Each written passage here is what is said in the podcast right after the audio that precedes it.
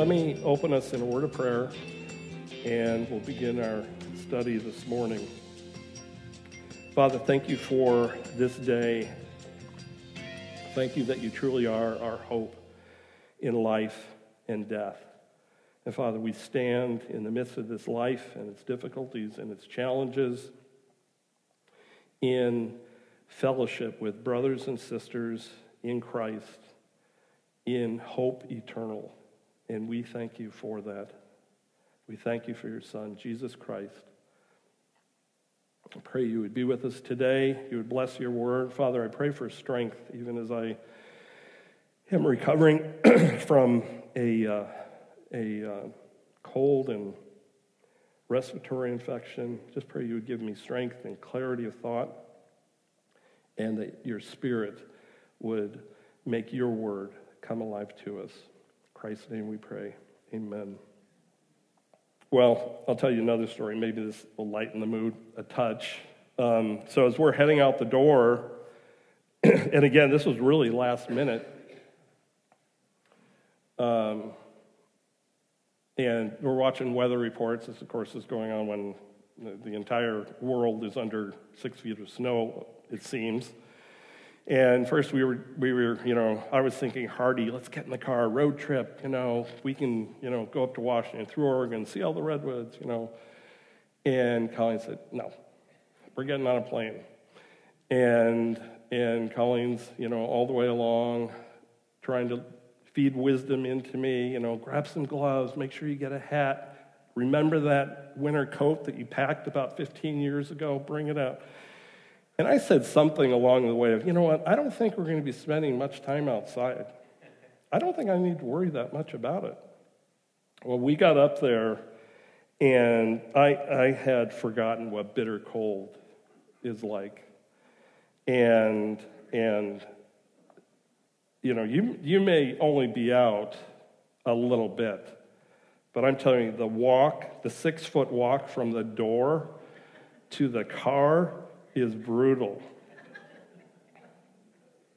and we had one night, um, uh, I got barbecue duty. Yes, you fire up a Traeger in, in nine degrees and cooked uh, tri-tip and you know the girls just got together and this big dessert and i had this wonderful bowl of ice cream which probably lowered my body temperature about eight degrees we got in the car to leave and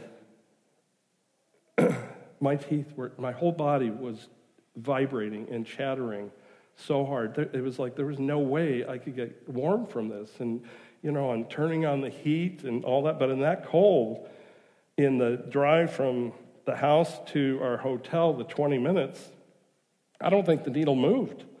I mean, I, maybe it came up a few degrees. I don't know. But at, at one point, in fact, I've heard that when you're so cold, eventually you, you stop shaking, your teeth stop chattering. And I had reached that point. I mean, this, this, was, this was cold. So she didn't remind me of it, but her words kept coming back to me of all the ways that I, I should have prepared, that I should have clothed myself properly for this journey. And, you know, ironically, I mean, uh, as I started this study, I hadn't been thinking about that at all, but uh, I, I thought ironically how well it fit with um, this message this morning. We're in the book of Romans, and if you want to take your Bible, um, I do encourage you you know, somebody asked me when I came through the door, uh, what are, what are we going to be in? And I said Romans, and he just shook my head. Yeah, right. Start at the start at the top. Why don't you? So um, we're going to be challenged this morning. Uh, we'll be reading in chapter 13, verses 8 through 14. Let me start there. Paul says, Owe no one anything except to love each other. For the one who loves another has fulfilled the law. For the commandments, you shall not commit adultery, you shall not murder, you shall not steal, you shall not covet, and any other commandment are summed up in this word You shall love your neighbor as yourself. Love does no wrong to a neighbor. Therefore, love is the fulfilling of the law. And besides this, you know the time, that the hour has come for you to wake from sleep, for salvation is nearer to us now than when we first believed. The night is far gone, the day is at hand, so then let us cast off the works of darkness and put on the armor of light. Let us walk properly as in the daytime, not in orgies and drunkenness, not in sexual immorality and sensuality, not in quarreling and jealousy, but put on the Lord Jesus Christ and make no provision for the flesh to gratify its desires. So, Romans, a lot like Ephesians, both letter, Paul begins the, the front part of the letter with really a theology of our salvation. And then he tells us in the latter part how to apply that theology to our everyday lives. and this text is just that kind of practical application. And it's really in two sections. So, this first section, love is the fulfilling of the law, verses 8 through 10, begins with, excuse me, owe no one anything except to love each other. For the one who loves has fulfilled the law. And this is to, to, to um, so oftentimes, you know, you, you want to grasp the transitions that's taking place since we're not going straight through the whole book. We're missing a few parts. And the transition that you can look at is right before it in verses 6 through 7, and actually the very beginning of chapter 13. We actually know this section well because these verses have come up so much through the last few years in the discussion around submitting to legitimate authority. So, verses 6 through 7 after telling us uh, uh, about submitting to authority, he says, For because of this, you also pay taxes. For the authorities are ministers of God, attending to this very thing. Pay to all what is owed to them taxes to whom taxes are owed, revenue to whom, whom revenue is owed, respect to whom respect is owed, honor to whom honor is owed. So he's telling us that we're basically in a state of indebtedness all the time. We accumulate taxes, we got to pay them. We have perhaps contractual agreements, and we owe revenue or assets. We owe others respect and honor on an ongoing basis. And his point is we need to pay legitimate debts as agreed. Okay? But then as we go into our text, it, it creates an interesting te- tension. He says, Owe no one, pay all debts but then our text this morning says, accept. Accept. Stay in a perpetual state of indebtedness to love. Perpetual indebtedness to love. And yes, I'm not sure I get it. You know, I thought the Lord in his death canceled all my debt. Paul says to the um, Colossians in the second chapter, verse 13, and you who were dead in your trespasses and the uncircumcision of your flesh, God made alive together with him, having forgiven us all our trespasses by canceling the record of debt that stood against us with its legal demands. This he set aside, nailing it to the cross. It's done, it's taken care of. So, why a love debtor? Why are we a debtor to love? The law, one reason, the law wasn't abolished. And, and Jesus is confronted about this. And he says in the Sermon on the Mount, chapter 5, verse 17 in, in the Gospel of Matthew Do not think that I have come to abolish the law or the prophets. I have not come to abolish them, but to fulfill them. Colossians tells me God canceled the record of my debt, nailing it to the cross. Paul uses this fancy word, and because Paul uses it several times, we're going to use it propitiation. He says it in Romans, he says it in Hebrews, and also John in his first letter to the church uses the word propitiation. And it's an interesting word. It's to appease or to reconcile. It's really it's, it's an accounting term. It's a term for a ledger where there's a debt that needs to be settled. And that Christ has become the propitiation or the reconciliation of that debt. So these verses tell us that we're, we're not under the law, we're under grace, as Paul says in chapter 6. But he also says we're no longer slaves to sin. We've been set free from sin. And because of that, he says, we have become obedient from the heart, slaves of righteousness. So, how do we fulfill the legitimate requirements of the law? That's when we, we look at verse 9. And Paul lists here several of the commandments. He says, You shall not commit adultery, you shall not murder, you shall not steal, you shall not covet. And any other commandment are summed up in this word You shall love your neighbor as yourself.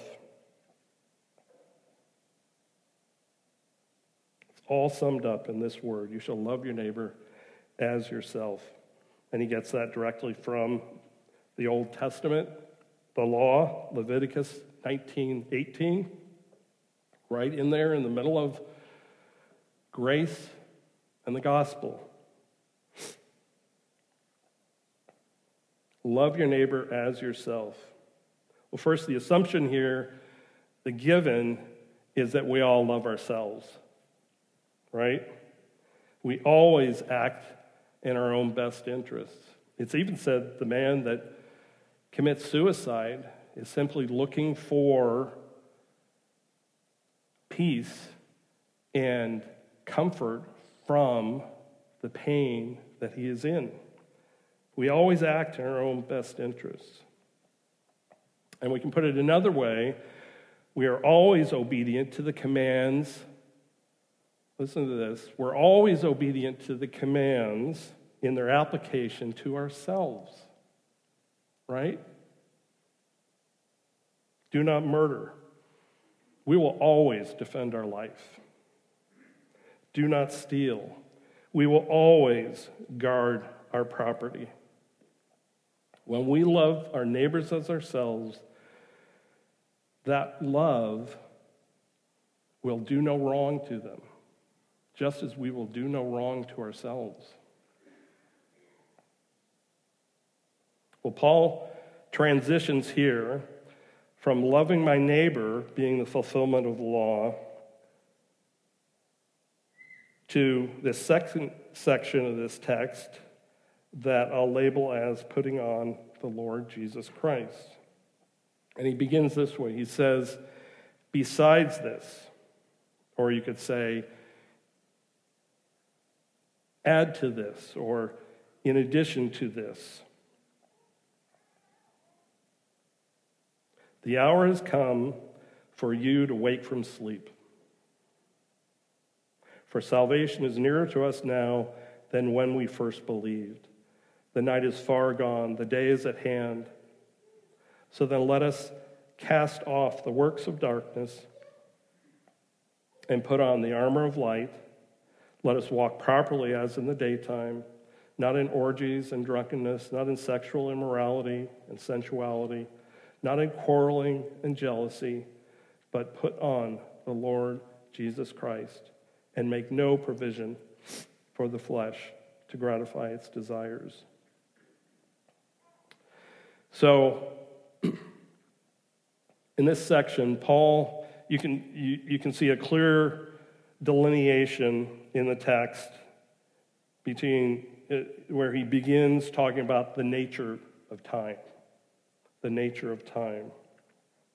And then he talks about our call to action in light of the time. And he does this through imagery and metaphor.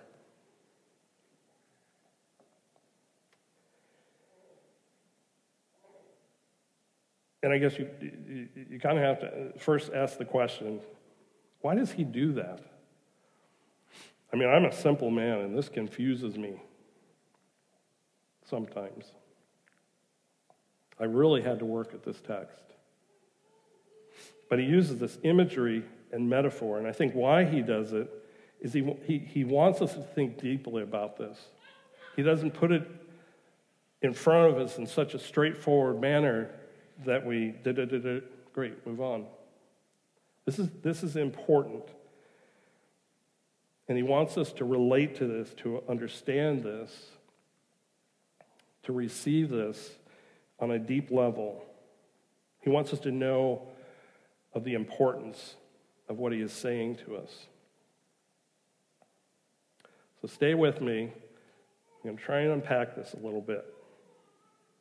First, we're looking at the nature of time, verse 11 through the beginning of verse 12. Besides this, you know the time that the hour has come for you to wake from sleep.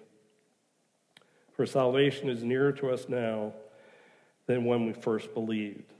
The night is far gone, the day is at hand. You know the time. You know the time. But what is the time? Clearly, we can say it's not a specific hour, not even a day. Paul intends this text to be speaking not just to the immediate readers of his letter, but he's speaking to the church as a whole throughout time.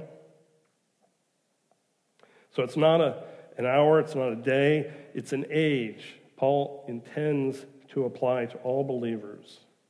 And he defines it by a very specific set of characteristics. He says, You know the time. So, obviously, believers, he is anticipating, intuitively are aware of the time. We need to be aware of the time, or we should be aware of the time. It's part of our DNA. And Paul tells us the hour has come that we should wake from sleep. Well, what indications does he give us that it is the hour to wake? And he gives us two related things and then a third. First, he says, the night is far gone. And he says, The day is at hand. The hour to wake is, Paul places it smack dab in the middle of the night is far gone and the day is at hand. Well, the night is obviously representative of spiritual darkness. And we see Jesus representing himself in his coming as light throughout the Gospels. Just one example here, John 8:12, I am the light of the world. Whoever follows me will not walk in darkness, but will have the light of life. And Paul said to the Corinthian church in chapter 4, verse 6 For God, who said, Let light shine out of darkness, has shown in our hearts to give the light of the knowledge of the glory of God in the face of Jesus Christ. So, Paul is telling us that the night is far gone, is spiritual darkness that is passing away in the light of Christ. That should give all of us tremendous hope and encouragement. You know, it's so we, we walk through this life, and so often we see the darkness as growing around us, as oppressing us more and more. It's winning, it's having victory. But Paul tells us just the opposite. The reality is, and Christians should be aware of this, the night is far gone. Christ has come, risen from the grave, and he is at work. So the night is bracketed by the day. On the one side, the night is far gone, and on the other, the day is at hand. So the day is clearly the day of Jesus Christ's return. Paul talked about that day, hopefully, in 2 Timothy chapter 4, verse 8. Henceforth there is laid up for me the crown of righteousness, which the Lord, the righteous judge, will award to me on that day, and not only to me, but also to all who have loved his appearing. And then the final piece of this puzzle Paul gives us is for salvation is nearer to us now than when we first believed. Salvation. Isn't that interesting? Weren't we saved when we put our faith in Christ? But he says salvation is nearer to us now than when we first believed. And if you want to do an interesting word study and look up the word being in the New Testament, it's amazing how many times Paul refers to our sal- salvation as being saved. So, yes, we have been saved by the blood of Christ through faith. But he is doing an ongoing work that he, Paul says in Philippians 1 6, and I am sure of this, that he who began a good work in you will bring it to completion at the day of Jesus Christ. So, the salvation Paul speaks of in our text in Romans is the good work completed in us at the day of Jesus Christ. And that's what's happening in between this night is far gone and the day is nearly upon us. Christ is, is, is completing this work. It's an ongoing process that He is doing, that He wants us to trust us with and participate in. Paul's telling us there's a sweet spot of opportunity between the revelation of Jesus Christ coming into the world and the culmination of all things. With his return and our completed salvation. The night is far gone, the day is at hand. This is what Paul says intuitively we should all be aware of. But the truth is, we need to remind ourselves of this all the time, don't we? We get, we get caught up in different narratives that the world puts in front of us constantly. It's a continual process to remember the night is far gone. Christ is coming. The day is at hand. Well, the next section of this, as I said, the beginning of this part is, is, uh, is um, lost my train of thought there. Pardon me. Is telling us the nature of the time. And then the second part, in light of that time, Paul gives us a call to action. This is in verses, second half of verse 12 through the end, verse 14. So then, Paul says, Let us cast off the works of darkness and put on the armor of light.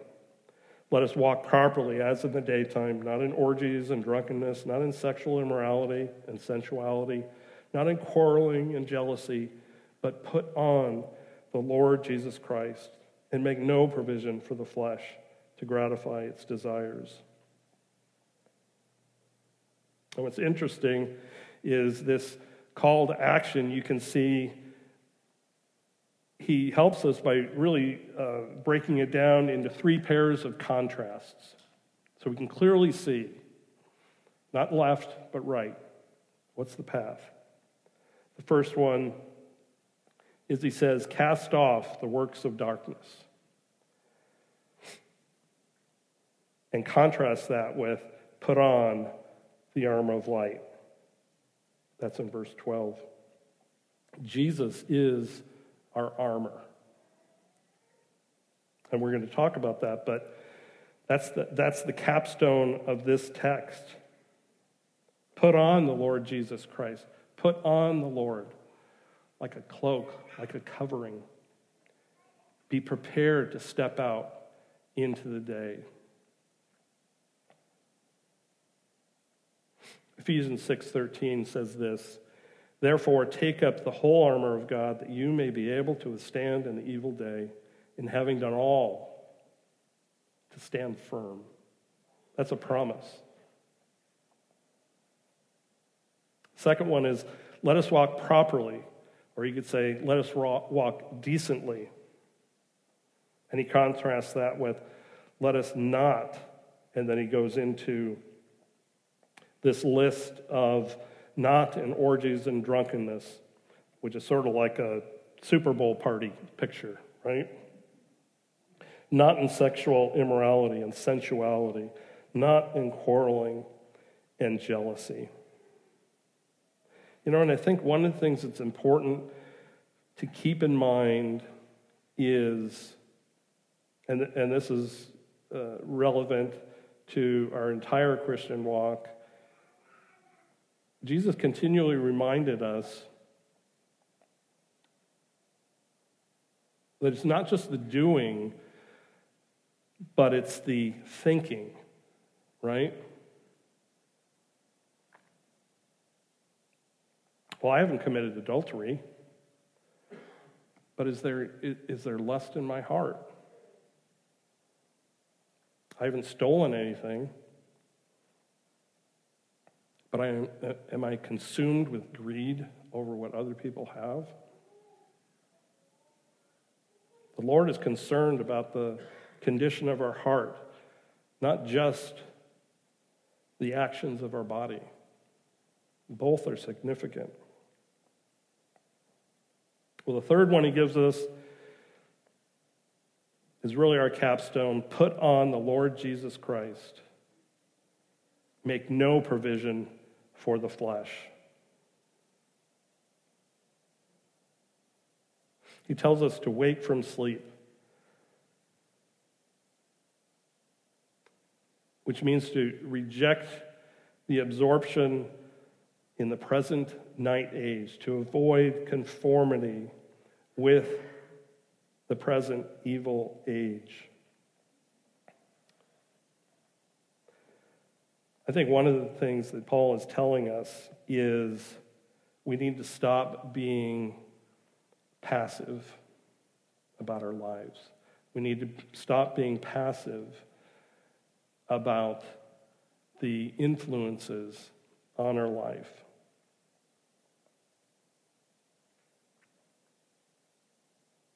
To not passively go through life taking on the characteristics of the world. And it almost never happens to us purposefully. We don't set about, usually, unless we're deeply lost in sin, to be pouring darkness into our hearts. But the world around us will be happy to help. It will be happy to help.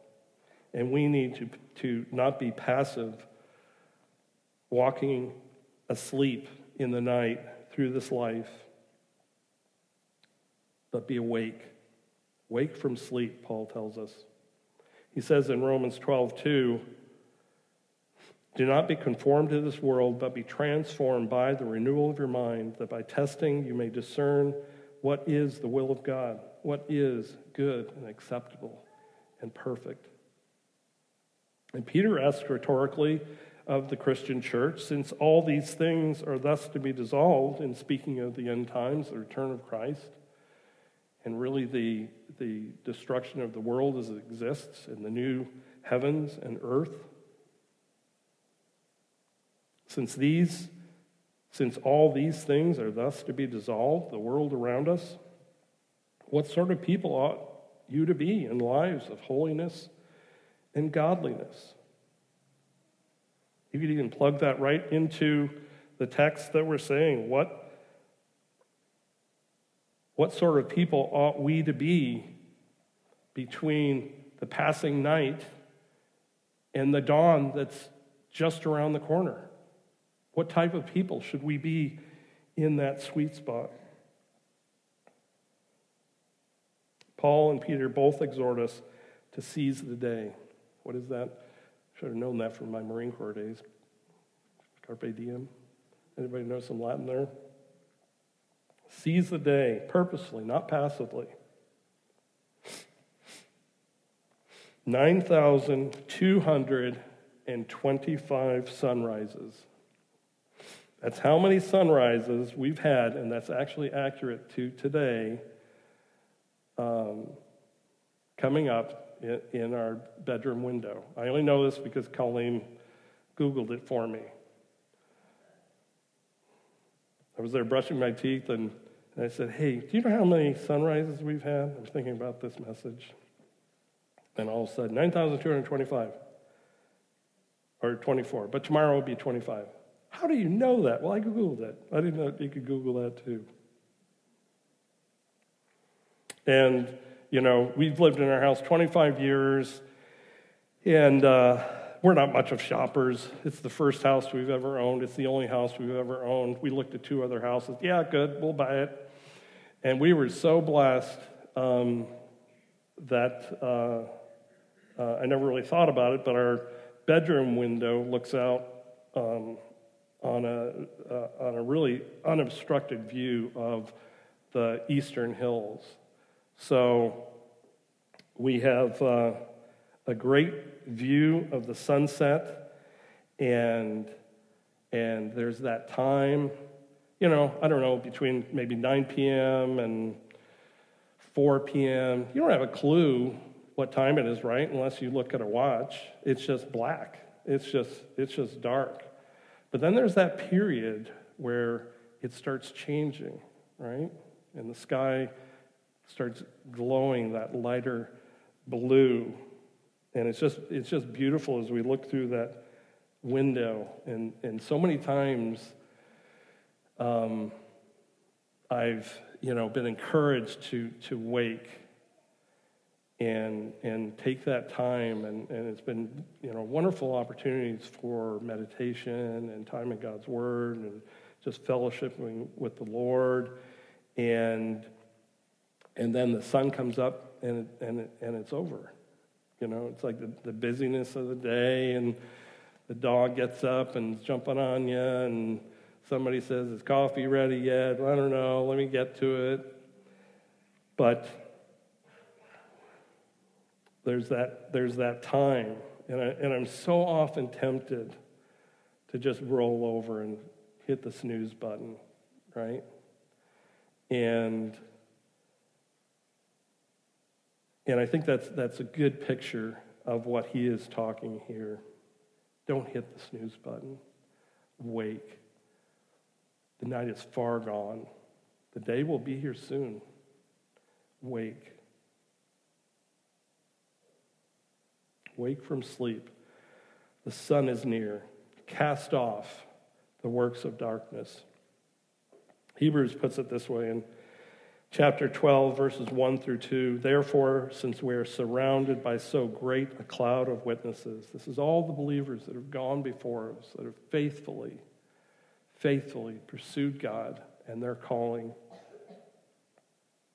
Let us lay aside every weight and sin which clings so closely, and let us run with endurance the race that is set before us, looking to Jesus, the founder and perfecter of our faith, who, for the joy that was set before him, endured the cross, despising the shame, and is seated at the right hand of the throne of God.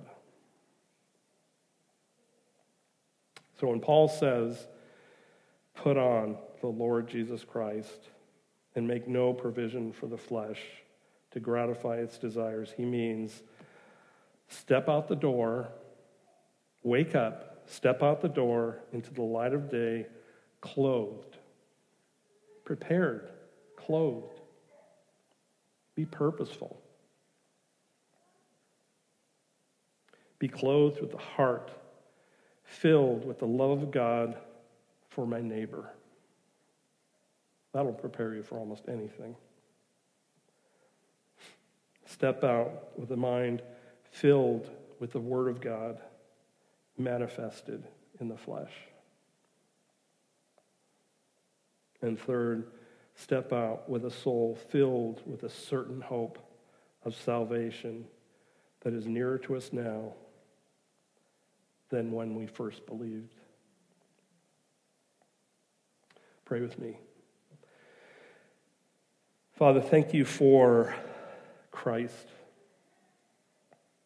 Thank you for our hope in life and death. Father, in this season where the night is far gone, your victory is sure, and the day is near, and you will soon call us home. Father, help us to be purposeful. Help us to, to use the time wisely. Father, we want to glorify you. And we can only do that by the power of the Spirit that you put within us. Father, cause us to be tools in the hands of the Redeemer usable for every good work. And we will give you all the glory for it. In Christ's name, we ask it. Amen. Well, let me leave you with this benediction from Romans 15, verses 5 and 6.